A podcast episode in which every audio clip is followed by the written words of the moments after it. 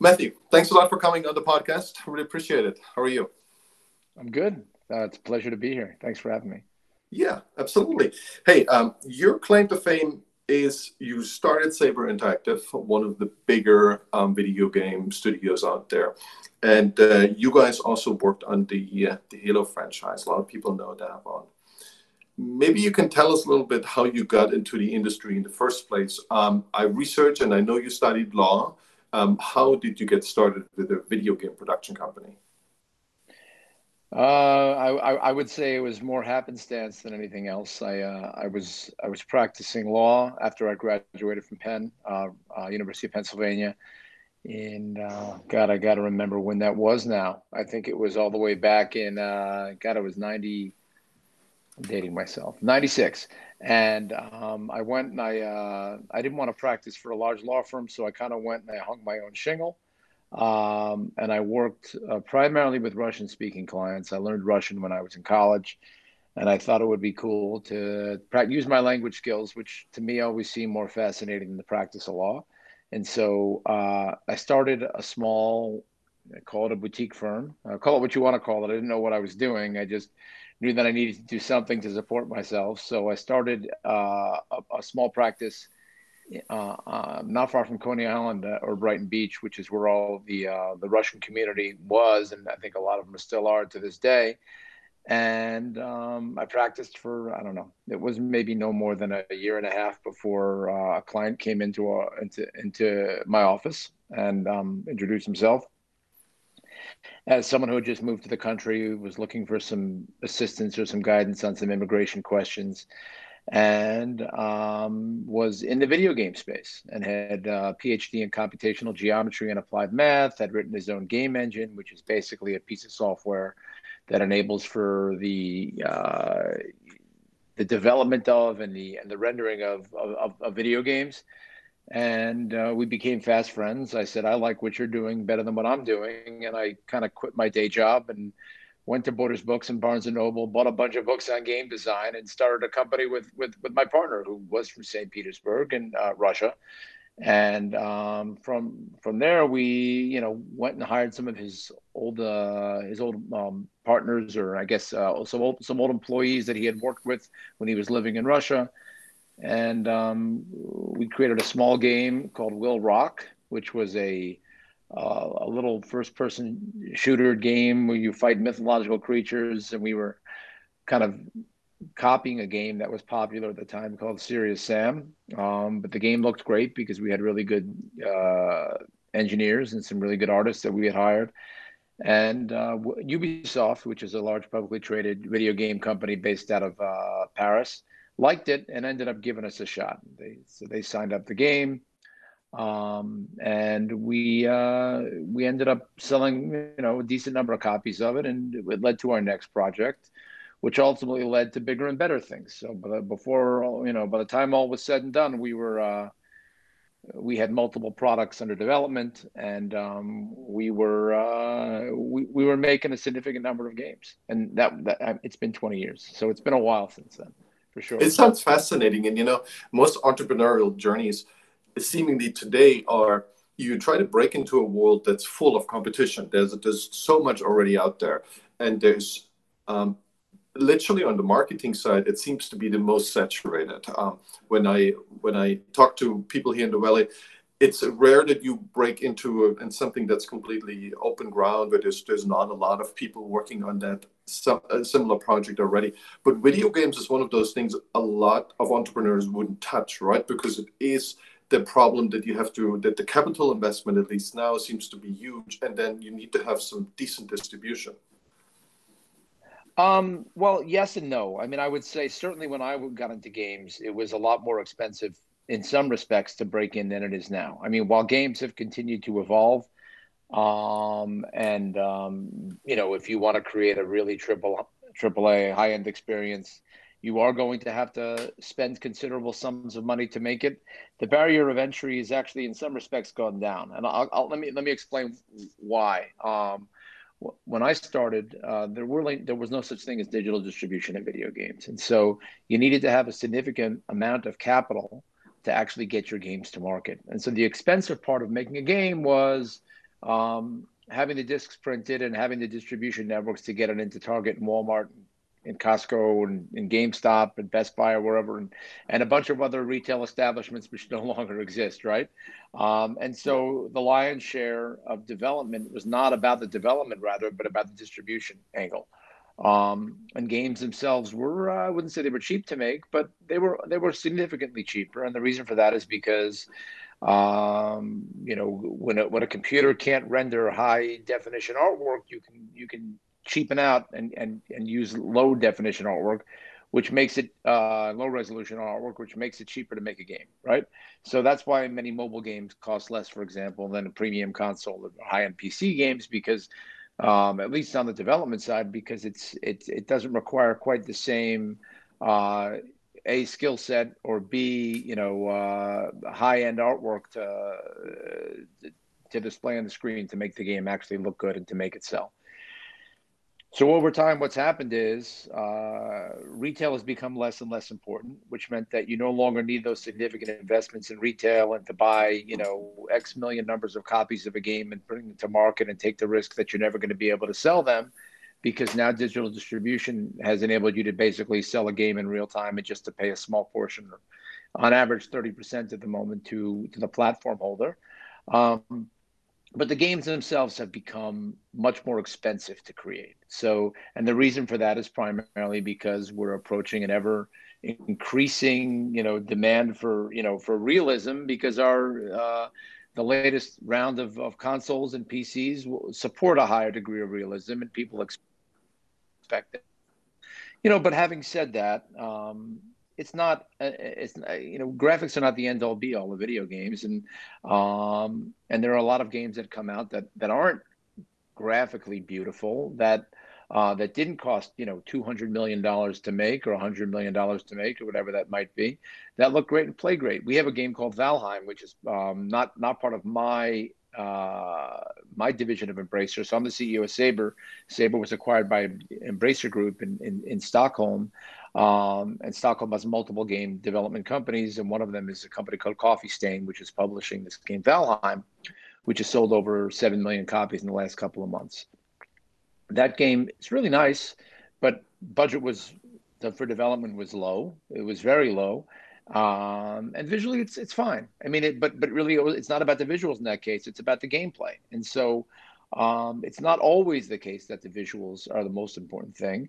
But if you are Activision or EA and you are trying to position yourself as a as a developer, a publisher of AAA product, you can't help but fight that fight. But when you are uh, when you're a company like mine, or many of the companies within my you know, parent company, Embracer, you can focus more on the mid cap type of experience where you can really focus on gameplay and mechanics and what gamers like over graphics. That doesn't mean that we don't put out games that are nice graphically, but it also means that you don't necessarily need to do that. Um, but having said that, I mean, uh, there are other reasons that game development costs have gone down. And one of them is because of the availability of really solid engines, uh, game engines, which enable for the rapid creation of games that wasn't really possible years ago. So, for example, Epic, uh, one of my favorite companies, actually, that we work very closely with, has the Unreal Engine, and Unreal makes it really easy to to develop games. Not that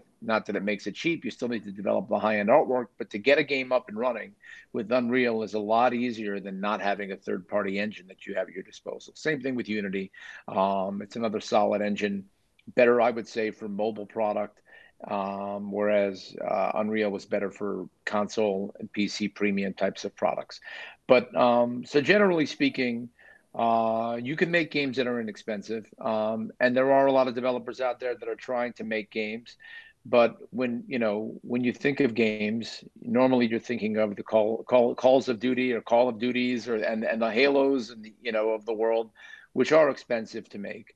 Um, but we try not to. We, we, we, do games like that, but we try to, to, to create games that are across the spectrum and, and that appeal to audiences who aren't as concerned with graphics, and where we can actually produce a game for five, six, seven million dollars or less in some cases, and in some cases more, and and and make a big return on it. So. Um, I think one of the reasons to answer your, your question as fully as I possibly can. Go ahead. Yes, go yes. you know, I'm I'm I'm I'm always fascinated by the uh, movie industry, right? Yeah. And one thing that I think is often not taken seriously is the the the writing, the dialogue, the screenplay, um, because it isn't as important. So the graphics have gotten more important, the distribution has been gotten more important, and it seems to be made for an audience that doesn't pay a lot of attention, right? It has other things going on, but wants like a basic narrative to play out over and over again and that's what the the movie industry um, responded to. It seems, but still, it seems well when when I see how it's made, there's so much effort involved. There's so many people behind the cameras, right, that make that actually work, and then there's still the editing going on. So it's a monumental effort, it seems, in terms of coordination as project management. And then it still costs what, $50 million or $100 million. Mm-hmm. And I, I don't have enough, um, I don't know anything about how to make an actual uh, game. How many people you said just five million dollars how many people are actually involved and how long does it take? Is it is it a six month effort 50 people and a few designers a few coders? How, how do i imagine making an actual game from scratch? So look you know uh, five million would certainly be on the low end. I would say you know the average the average game is is, is, is considerably more than that but there are very small games that you know that people enjoy that you, that can be done for even less than five million, right? And then there's games uh, that are AAA. When they say when I say AAA, AAA usually means I don't even necessarily think AAA means quality anymore. I think AAA just means how how big of a production the game was, right? You could have game, you could have movies that cost two hundred million dollars to make that are garbage, and you can have games that are two hundred million dollars to make that are garbage, and you can have games that cost a million to make, or an indie movie that costs you know a small amount of money to make, and they can be great. Um, so, uh, but but generally speaking, I mean, games require uh, a, a, a, significant or relatively significant staff um, to create uh, a compelling experience. You need you need engineers, obviously, meaning software engineers who understand the code. If you have multiplayer components to your game, you need to have uh, multiplayer engineers who know how to to create basically or help to, to craft the online experience on the technical side. You need game designers. These are the people that actually think up the levels of the games and think up the actual gameplay loops. You need uh, level designers. These are the people that work closely with the game designers to create levels which illustrate uh, exactly what um, you know, the, the designer has in his mind, right, or her mind. Um, and then you need artists. You need artists who can create the environments. You need artists who can create the individual characters. And then you need animators. These are people who actually take these characters and bring them to life. You need AI programmers, which take these characters and actually make them seem intelligent.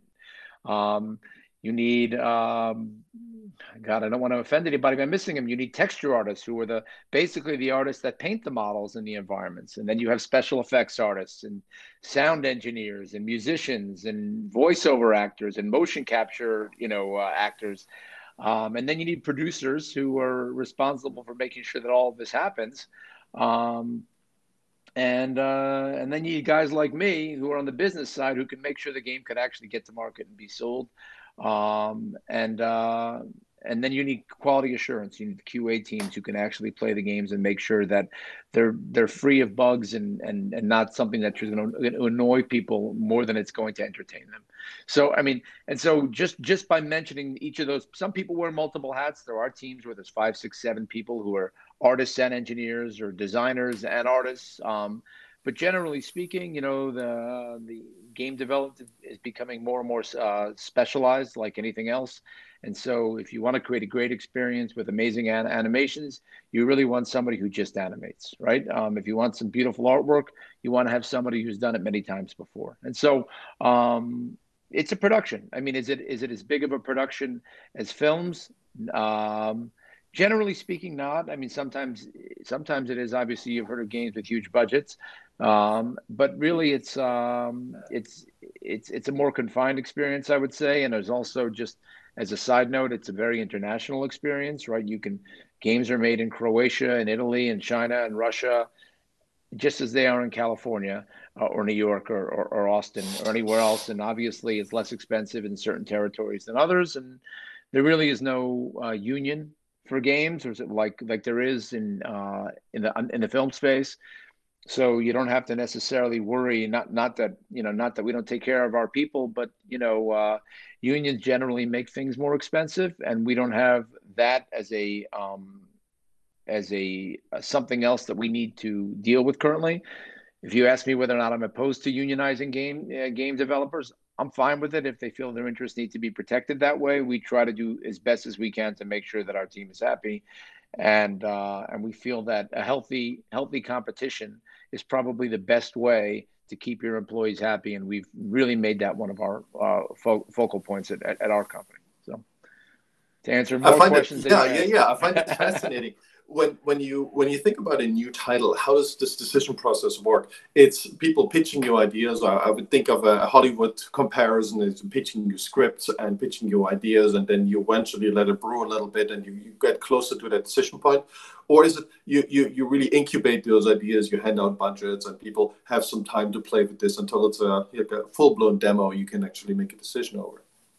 You know, in every company, it's different. In Saber, uh, generally speaking, for the first 20 years or so of our history, uh, or I would say, shouldn't say 20 because we've only been around now for 20. So probably the first 18 years, usually I would I would be the one coming up with the concept. I would say, hey, I think we should run with something like this, and let's go get a license for it. Um, so in our in our case, for example, I um, we we released a game called World War Z, which was uh, based off of the Brad Pitt um, movie um, that was, you know, written by Max. The book was written by Max Brooks.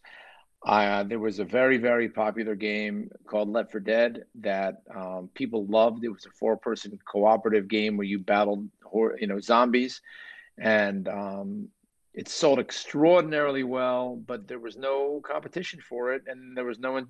Didn't seem like there was any intention by Valve uh, who was the um, the creator uh, and publisher of the game, to come out uh, with another version of it in the future. And so I said, hey, I think there's a market opportunity here for a four-person co-op zombie shooter, and we can either go out and we can find our own license and may create our own license, you know, zombie world and hope that and spend a lot of money on marketing and see if it works.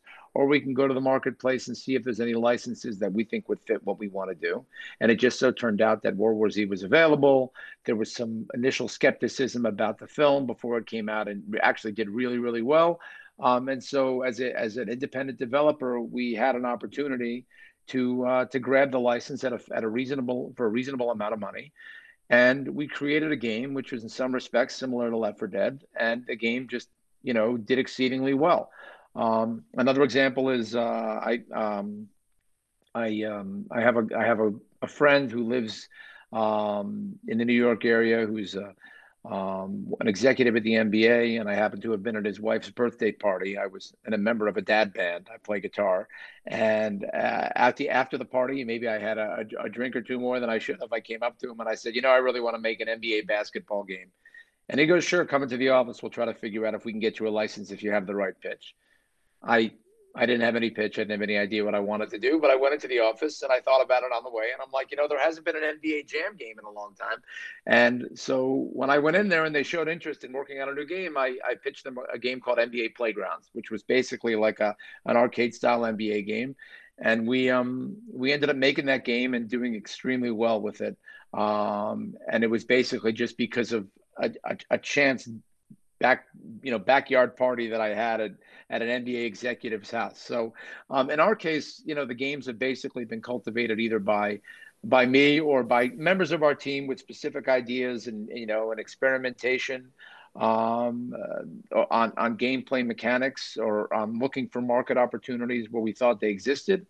Um, but for many, it's you know, uh, it's there's a pitch process, right? And so when we started out in the in, in the game space, we would come up with the concepts, we would pitch them to publishers, and the publishers, if they liked them, would sign them up, and then they would, um, uh, you know, give us a royalty and pay us the development fee to make the games. We en- ended up almost never seeing royalty because of their accounting. Um, but that was that was really when uh, when we were on the pitching side and not on the side where we were being pitched. Now that we've been acquired and we have substantial resources at our disposal to fund third party development, we're starting to look at some pitches. We're starting to do a little bit more of that um, because there are independent developers with fantastic ideas that don't have the resources to get those game ideas done.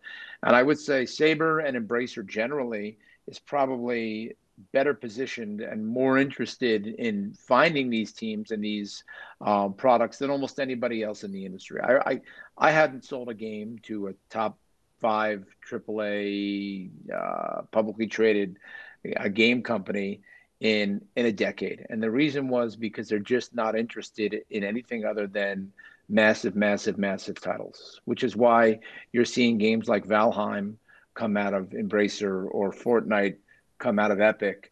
Um, because uh, a lot of that risk is taken in that kind of mid-market space, um, and the the biggest players don't aren't interested in those risks. They're really just interested in creating uh, product that they know is already going to sell because they've released five or six or seven previous versions of it. Kind of sounds like Hollywood. Yeah. Right? Well, where we have these big movie franchises that seem to be going on forever. Everyone kind of is bored to death by them, but they still yep. sell well because the stars are in it, right? And in between we have the indie productions that are often you can see it's too low budget it's not as enjoyable for what we mm-hmm. are used to at least and in between this is where the innovation sometimes happens or maybe often happens uh, can you give us an idea of the the market size that video games have become it seems like there's the billions the amount of billions grows by the year and maybe also what the audience is typically like because we all think this is typically 99% male dominated so you know the stats are interesting, and I'm looking at them all the time. And and frankly, I I have to go back and look and see what the actual numbers are right now. But it is in the tens of billions of dollars. I just don't know the exact number. Um, but uh, the demographics are an interesting conversation because um, you know if you ask somebody, oh, what what is a game? What what what are game revenues? This I do remember. It's about sixty percent mobile and 40% PC and console. But what does that mean 60% mobile? I don't really know what that means, right? Because uh, when you when you're thinking about gamers, you're not you're not thinking about mobile gamers probably. You're thinking about people sitting at their computer, sitting at their um, you know, at their console, their Xbox or PlayStation or their Switch and and and playing games. And so is playing blackjack on your phone are you a gamer? Yes, you are you, you are a gamer, right? But but you know, and uh, and and certainly there's a, a vast. I mean, the sixty percent really comes from I think the revenues that are generated, but I don't think that necessarily speaks to you know margins, right? I mean, I think that mobile games generally there's there's uh, there are they're cheaper to make generally, but the costs of user acquisitions are exceedingly high, and most mobile games fail. And so uh, I don't really have a really good grasp. We, we don't do we, we have divisions within our company that do mobile who can speak much more intelligently on the, intelligently on this topic. I you know our focus has always been on the PC PC console space, um, and so really I can only speak to that space with with any degree of intelligence. And and in that space I can tell you, it it it is male dominated, um, and it skews younger. But younger is you know a relative term now, right? Because I I'm, I'm going to be I'm going to be 50 years old in October, uh, and I played games when I was a kid, right? I mean, I played Intellivision and ColecoVision and Atari, um, and so uh, and I still play. I don't play as much as I used to, to be perfectly honest. I don't know if I'm supposed to say that, but um, you know, I uh, but that's really been the audience, and that's the audience that that that games are created for, and so I think um, the reason that, and I believe this to be true, that um, games are typically a male dominated uh, space, or because most of the developers are, uh, are, are male, and our company, we, you know, we're, we're making a very very active effort to find to find female, you know, developers. Um, and, and to recruit female developers. And, and we're, we're having a lot of success doing that, but it's been a challenge.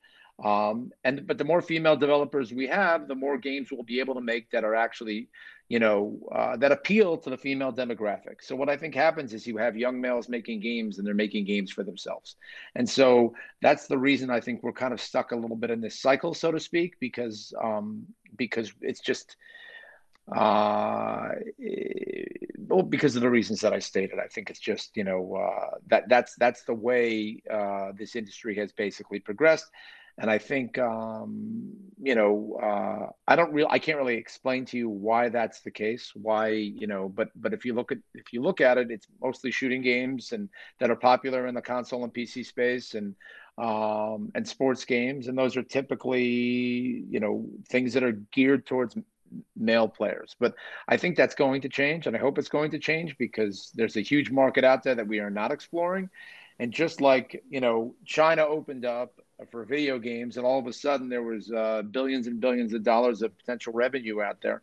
I think if we start to produce games for for segments of, of, you know of the populace that are that are underrepresented or that or that, that aren't being developed for, I think we're we're going to just continue to expand our our, our market. Um, and generally speaking, the market is growing year to year. I mean, uh, certainly uh, quarantine uh, and staying at home accelerated the number of uh, players that are playing video games. But I, um, you know, I think that number is not is not you know moving in, in reverse right now. I think we've uh, basically accelerated our growth relative to Hollywood. Uh, and I think that you know people, uh, younger people specifically, are, are more interested in playing games than going to movie theaters. And so um, I think that uh, it's just been a natural progression. I remember when we started this business, we were kind of like, you know, the ugly stepchild. Nobody wanted us anywhere near, uh, you know, well, oh, you make video games. We don't care about that. We care about Hollywood. And I would say we're now finding that Hollywood is courting us in a way which is, uh, it's, it's, uh, I mean, I don't know if they call it sweet revenge, but it's kind of cool. Uh, so I don't know if I really answered your question or if I went on a, off on a tangent there, but I wanted to give you a little bit of perspective from from from where I sit. I think both are, very interesting, and fascinating to me, and I see the the uh, this this gender divide, so to speak, in the video game industry. I found it interesting that you know I have two children I have a daughter and a son. Both were interested in more or less the same things when they were younger. And now my son plays a lot of video games, and my daughter would never touch them. She has just zero interest in it. And she plays it once. She's like, okay, why would I ever do this? It makes no sense. For my son, it's very addictive. As it is, right. wasn't for myself, right? So there seems to be something going on in puberty that men seem to be, boys seem to be very curious about the world out there. They simulate the world out there. They want to see how the world works, even if it's a simulated world. It doesn't have to be a real one. You don't want to be killed by some animals, but you want to more increasingly more difficult games that you want to play, and that seems to be very much of interest in the times of games that we have. So I I, I agree with you. It might not stay that way. It might change completely. But so far, the games, the simulated realities we created, they seem to be in that sense would be would be resemble in video games where there's action involved and there is uh, usually death involved or some kind of danger involved and we have to like become a hero for a moment right? Mm-hmm. that seems to be really appealing to boys. For girls not so much. It's a it's a it happens but it's relatively rare. There might be an equivalent as a girl video game too. Uh, i don't know if this have, will ever happen no, look, I, I agree with you. I have I have a son and I have two daughters, and my daughters don't play, and my son plays all the time. I mean, he hmm. sits up until two or three in the morning playing with his buddies, you know, on on his headphone, and we hear him, and we got to tell him to keep his to keep it down because we want to sleep, yeah. you know. Uh, um, I know the feeling. I know the feeling. It's very pre-programmed, right? We think we are in control of our minds. As not as a kid, maybe less, but you know, as a, as an as an adolescent, we think we're in control of our actions. We're totally not. We're influenced by something that produces 99% of our daily occupation what we actually do that we've never put into our minds. Yes, at least not consciously. Absolutely. But look, I think this a lot of this goes back to the point that I had made earlier, which is I think our industry um, needs to do a better job of courting women to create games. I think women would would would are are much better candidates to create games that would appeal to women than men are, right? Uh, you know, uh, I, I still struggle to understand my daughters, right? So maybe, maybe I don't know. Think about the chefs, right? So all this, you, you would think typically the role of women earlier in in in human society was to provide food and to cook, right? That's also mm-hmm. that's very common. But when you look at the chefs that are famous celebrity chefs, they're all male, so they seem yeah. to understand cooking better. I don't know what's going on there, or maybe they're just better at marketing you know, uh, it's a deep conversation for us to have. I, know, I, I know. There's I, no easy I, answers. Look, we have we have uh, very very talented women that work in our company. Um, you know, actually, not many are on the design side, and I think that may be the reason that our that our games are skewed more male. Um, yeah. But I, um, I look at you know, I, I think obviously the society, our society generally has has been male dominated. Um, uh, and um, I think we're ignoring a huge segment of the market by not, you know, trying to to to figure out or to, to why why it is that my that our sons will play video games and our daughters won't, right? Because everyone likes to be entertained. We're just probably not providing the right entertainment, uh, you know, uh, for for particular audiences. So, I mean, obviously that's a generalization, but I I, I think I think they're, they're, that it just makes sense to me. Well, I think it's it speaks to this wider debate when um, when we are very concerned about the addictive qualities of video games. I, I, felt that myself when I was really into video games. It was very difficult for me to stop it, and it really dominated my life for a couple of years. And then I was I was done with it, and I'm like, okay, I'm I'm done with it. I, I still love playing, but I always felt that this is something that was very hard for me to control. And then on the other hand, we also know that a lot of skills, abstract thinking skills, and um, also the way you you you are in a 3D environment. All these skills are, are, perfectly simulated and learned from these simulations from computer games. So you obviously in the industry and you have a certain interest there. What is your from from a personal view? What do you feel is are these two things are they they balancing each other out, or we should be more careful with the addictive potential? Look, you know that's a that's an interesting question. Um, most of the games that Saber has made over the years um, have been premium games where you buy the game, you play it, and then you put it away. Uh, the model, the marketing model, or the, the, the model generally has shifted to one which is um, which encourages repeat business, which encourages games as a service, where people continue to play. Um, and some games have come across as I think you might call predatory in that respect, and that they're always um, trying to encourage that addiction. And there's no question in my mind that there's a lot of games out there that have made a ton of money because of those addictive qualities. Um, I, you know, uh, I, you know, when I was when we were looking to sell our our, our company, um, there was uh, we ultimately sold to Embracer because we thought that Embracer had a better grasp and understanding of um, uh, of our business because they're in our business than anybody else. Um, and that they were you know genuinely concerned about a lot of the issues that we're talking about whether it's diversification whether it's environment whether it's um, or whether it's predatory practices in, in, in terms of games. Um, but you know I, it's a balance and it's a hard balance to, to strike when you're actually in the business of making money by selling this product right? And so um, I, I, did look at to um, uh, we did talk to some private equity groups as well who were interested in investing in our company. And one of the groups in particular was specifically concerned about the predatory nature of games. And it's not something that I had really ever thought of, uh, actually, because I, you know, from our perspective, it was like, wow, we can get somebody to, you know, there's a name for people who spend that much money on games. We call them whales, right? That's what we call people who spend a lot of money on games, right? They're the big spenders and you're always looking for those big spenders, right? That's um, and so that's always kind of the holy grail of these games is getting people to go and do it. And so you got to balance those things. I mean, it's it's it's it's hard, right? When you're when you're as removed when you're removed from it and you don't realize, okay, these are the people that are spending this money. Maybe they spent their last dime, right? If you don't think about it in those terms, then really you don't have a problem with it because you distance yourself from it. Um, so uh, you know, obviously, you know, we don't make games for for for, for small kids who um, who could potentially take their parents, you know, uh, you know, uh, um, earnings or their parents' credit card and spend a lot of money. Our games are geared towards people who are older, and so we kind of hope we kind of hope those people are more uh, more responsible, um, and you know uh, whether whether they are or they're not, I, I guess you know ultimately I don't think that we've heard of significant problems with with addiction.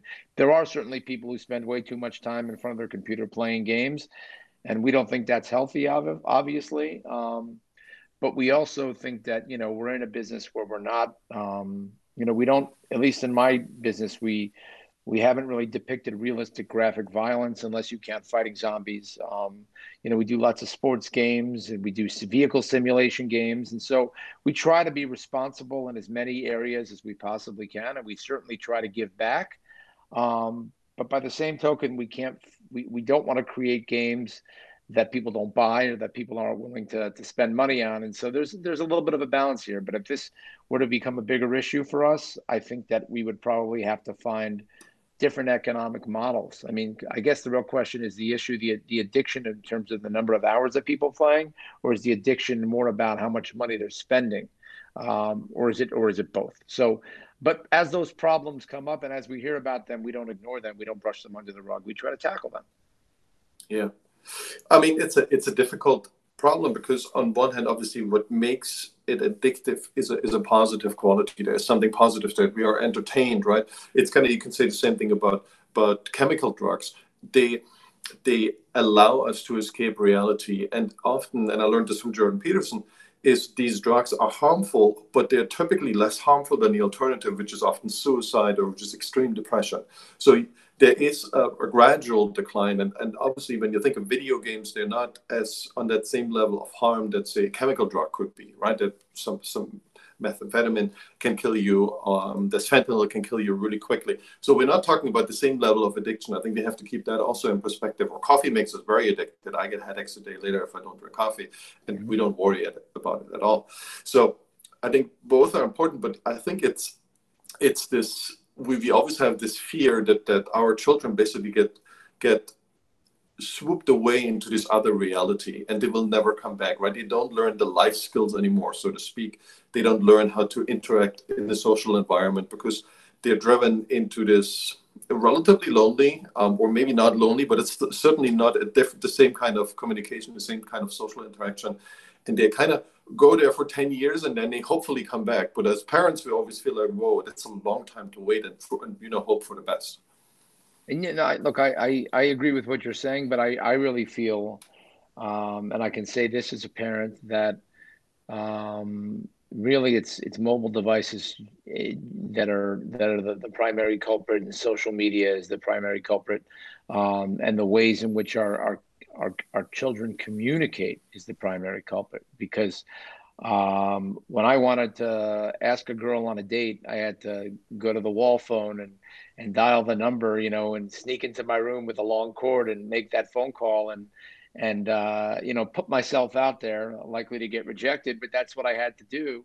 Um, and today, you know, if you like somebody's, you know, Instagram post, whatever, they're going to get a clue that you like them right then and there. And, you know, you can send a text message or there, there's a million other ways to communicate, which are less direct. Um, and I think that as a result of that, people lose their ability to actually actively and normally socialize. Um, I think we've basically taken that out of, out of, you know, people's hands. Um, maybe my example isn't particularly, you know, cogent, but, but for me, it works. You know, I feel like, uh, you know um, when you no longer you know the, the, I, you, you've probably had this experience because i certainly have. Someone does something that really upsets you and you write this long email and it's a nasty email. And, uh, and then you take a deep breath and hopefully you don't send it right? Um, because it's so easy to do that. If you picked up the phone and called somebody you would never ever say what you were going to say in that email, right? So I know I'm getting off the topic uh, of, I, but I think this is all kind of related. I think that it's we spend too much time on our devices, and our devices are our primarily form, a primary form of socialization, even in the video game space, right? I mean, my my my son plays Fortnite all the time, and he talks to his buddy through Fort buddies through Fortnite, right? I mean, that's a so um, you know, uh, get I tell my son all the time, get out and play ball. You know, Go hang out with your friends. Sit in the same room as them. I mean, how many times have you seen your kids sitting in the same rooms and they're on the phone Look with other kids, right? They're all on their phone.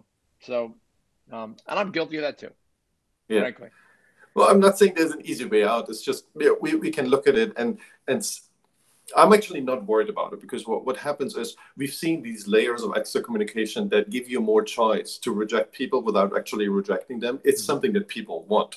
Um, you when when you're VC, you're really happy that you now have Twitter instead of email because you don't have to go through all these emails anymore to find that one pitch that's of interest, right? So you have Twitter is self-qualifying. So you always set another layer between what's out there, the entropy, and what you consider really relevant. And that that will only mushroom. I don't think there will ever be uh, that we go back into our cave and talk to each other. I mean, ideally yes, but I think the incentives are really heavily on the other side.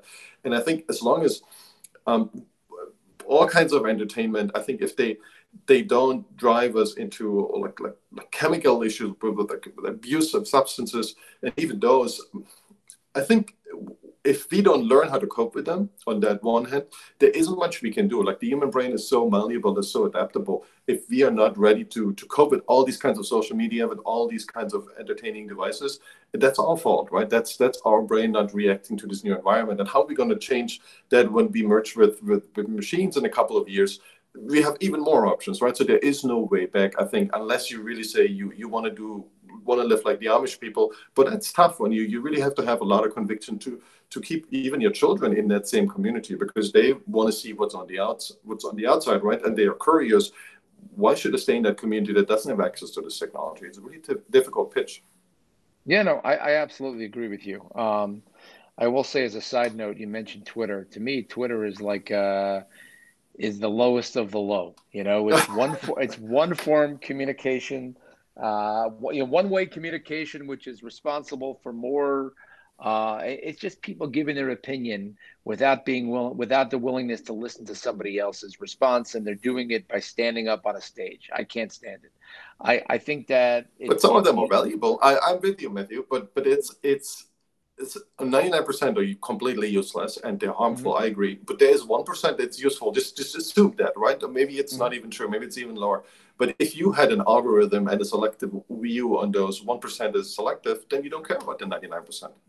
Yeah, but most people don't have that ability. I don't. That's I mean, true. I can't filter. I can't yeah. filter out. I mean, it either frustrates me or it frustrates me more. I mean, sometimes I look at some of these. You know, obviously, you don't have to go much further than Trump to see. You know, somebody who should probably have tweeted a little bit less. But I kind of feel the same way about guys who are smart, like Elon Musk. Like sometimes you just say, you know what? Better not to say anything. You know, I mean, uh, I mean, maybe he's going to get himself into trouble by, you know, by driving up or down the price of a particular security, or maybe he's going to say something which ultimately is, is harmful or, or, or is misinterpreted because it's taken out of context or because the context is tiny. And so, I don't know. I, I, I that, that's a, a, side a side discussion, but no, I, I always love, one for dialogue. I know. I find that really interesting because a lot of people say, well, because what happened now the last ten years, people people take the quiet part that they wouldn't say, right? They, they would talk behind your back, but they take that quiet part of a conversation and they put it out there on a big display and they say, oh, this is harmful, right? I don't have my safe space anymore. And to one point, I agree with that, right? But on the other hand, I don't see a world where hiding information, where we're, we're putting information in silos is a good idea. I I do strongly believe that this free speech paradigm that the US had, and I think we're overdoing it maybe temporarily, but in the long term, I think we're still underdoing it. We we have to get all these things out so it can be evaluated by other people, by machines, by whatever we want. But mm-hmm. this is the source of, of, of incredible growth and specialization and productivity growth if we can get these things fixed. And I I think we, we under we're overreacting, but we haven't seen the light of it. There's so much more that will come to the light of day, and I think this is a good thing, even if it's shocking to us, right? Why, why are we even in this simulation in the first place?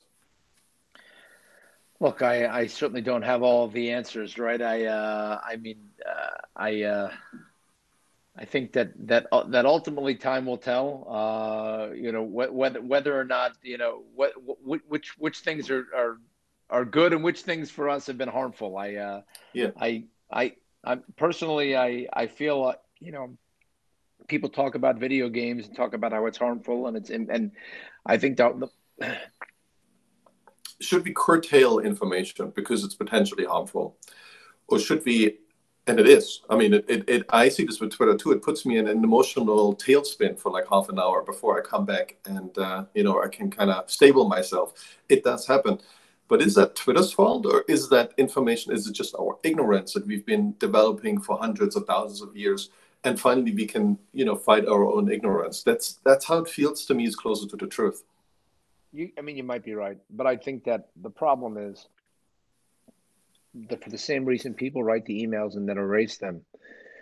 People write their, you know, make their write their tweets or whatever you want to call them, and and they just they're just amplifying the worst or the best or whatever it might be of what they're feeling, and later on they regret doing it. But once it's out there, it's out there, and there's no there's no turning back. So, um, I much prefer speaking to somebody one on one than to stand on a you know a soapbox and, and and say something which I might regret to the entire world and then have to explain myself.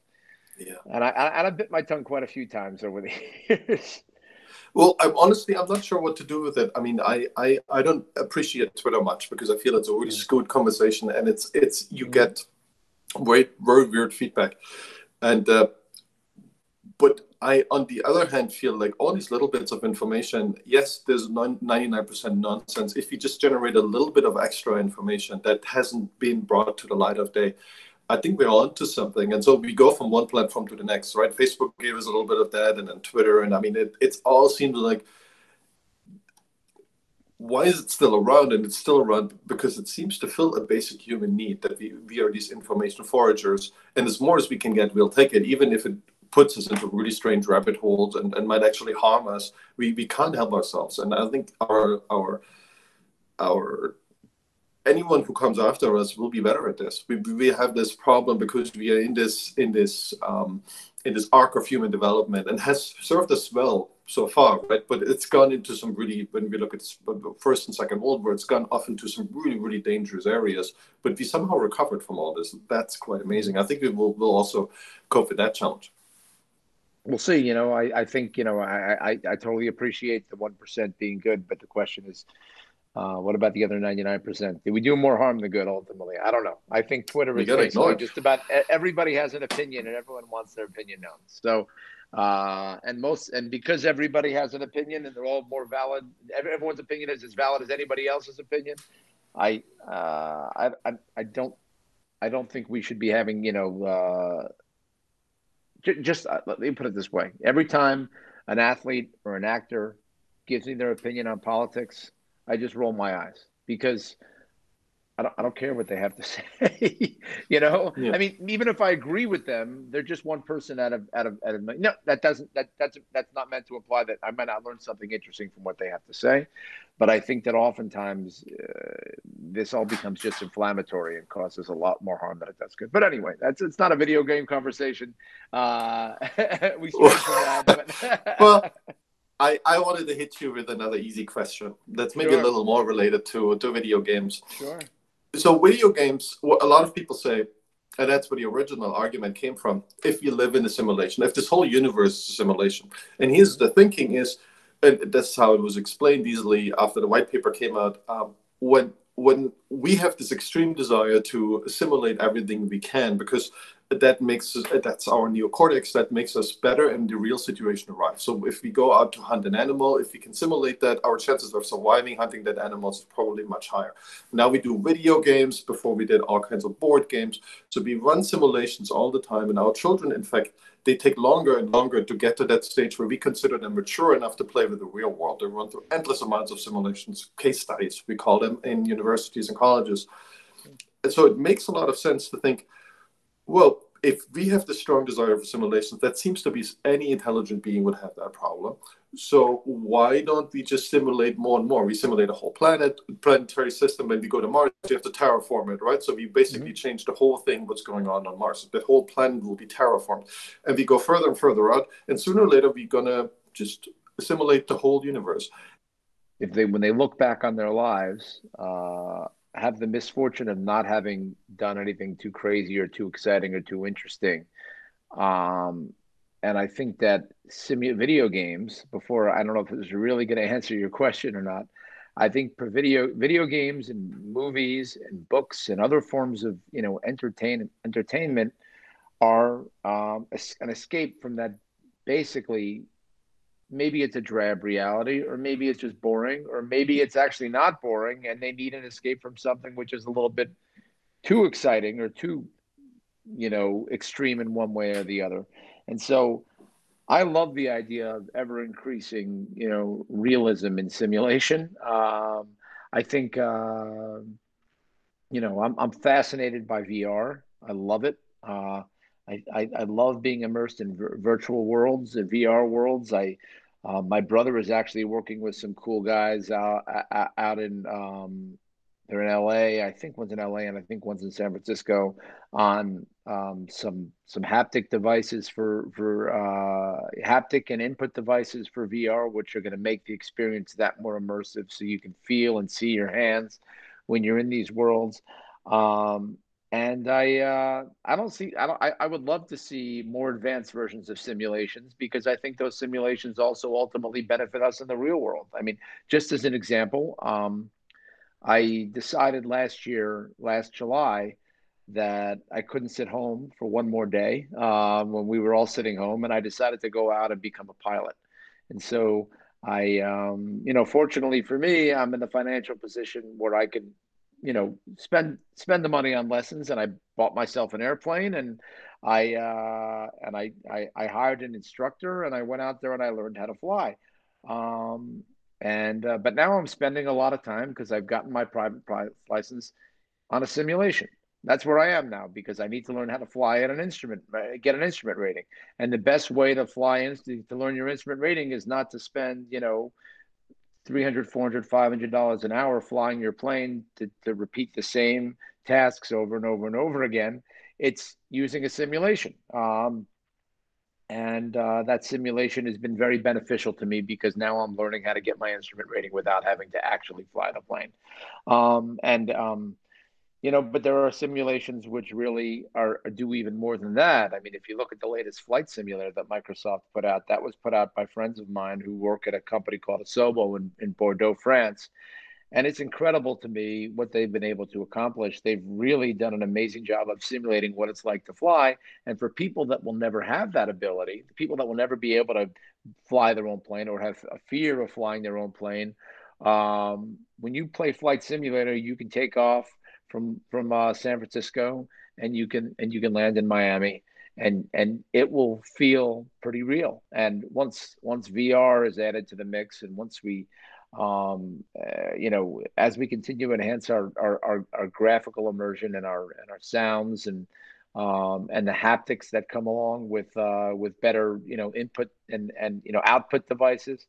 I think you're going to find that simulation is really has the potential in some respects, as sad as it might sound, to replace travel just in the way you know uh, iMessage has or WhatsApp has replaced getting on a phone call, right? Uh, and so, but but I think I think in some respects that's not necessarily a bad thing, and I think simulation experiences can also ultimately be social. You can meet other people in your in this in this simulated world, in this simulated world. You know, I would love, I, I, I would love to be, you know, I'd love to have be a blonde haired, blue eyed guy, but I'm not, right? But in the simulated world, I can be, right? So, um, I don't think there's anything wrong with it. I think we role play. I think entertainment is all about role playing. It's just about degrees of immersion. Um, so, generally speaking, I think we're moving in a direction where there are going to be virtual, persistent, very highly immersive worlds that that people can spend most of their lives in if they want to, as long as they remember on occasion to eat, you know. but uh, I don't, uh, but I don't necessarily see a problem with that. But but I'm sure there are people a lot smarter than I am who see a lot of problems with it. Well, it sounds like you're ready for the Matrix. You you you, you feel like that's where we should go, right? Um, I Listen, I have I have a pretty interesting life. I travel the world. I you know I fly my own plane. I meet great, cool people. But if you told me I could, you know, spend a, a few nights at home traveling to Mars or somewhere else, I I'd happily do it. You know. Yeah. No, I'm, I'm I, I see that argument because we obviously we see this with video games. What what we see in a video game or any kind of simulated the game, it's better than our reality for, as you say, because it's more interesting, less interesting, whatever it is. It gets us out there. It's like reading a book. Like that's that also gives us the same same ability. But if if it one day becomes better than the real thing, and I we don't have a ton of examples for this yet, but I think we, we will get there pretty soon. Why do the real thing if the simulation is you know a fraction of the cost and it does pretty much everything what we want? That's I think is going to become a confounding issue to the next generation. Yeah, look, I um, I I, I think you're right, and I, I don't, you know, is it bad? I don't know if it's bad, right? I don't know if if I mean, I can tell you. Uh, it's safer, on, right? Simulator flying is much safer than actual plane flying. Yeah, and if you get to where you want to go and you're happy with where you've gotten in your virtual world, then I don't see a problem with it. I guess it's, but um, you know, but we're still very far away from from from simulated experiences being equal to real experiences. I think we'll get there, but um, you know, there's nothing like the real thing still. So uh, you know, but but but for a lot of people who don't have that experience, uh, you know, I don't I don't see why I don't see why not. I mean, it makes me think of what was the movie? Uh, Total Recall. Is that what it was? I can't remember what it was. Which... It was Arnold Schwarzenegger, right? Yeah, wasn't that, wasn't that wasn't that the one? Was that simulated or was that not simulated? I can't even. I think he couldn't tell. They put memories oh. in his brain, and he couldn't tell. Yeah, that was the it problem, was memories. Right? Yeah, yeah. So we'll have that problem very soon, I guess. That was very prophetic. It's it's you know it gets hard to we, we used to have these verified sources of truth and now we have so much information that the truth obviously we don't know what the truth is anymore because we can't associate that information with necessarily with the source. If we put some effort into it but most unconscious thoughts we don't really know. And uh, so we already have this this we, we're losing that ability to really to really distinguish what what is kind of an, an alternated simulated truth and what is the real truth. Maybe there's maybe there's several versions of the truth anyways.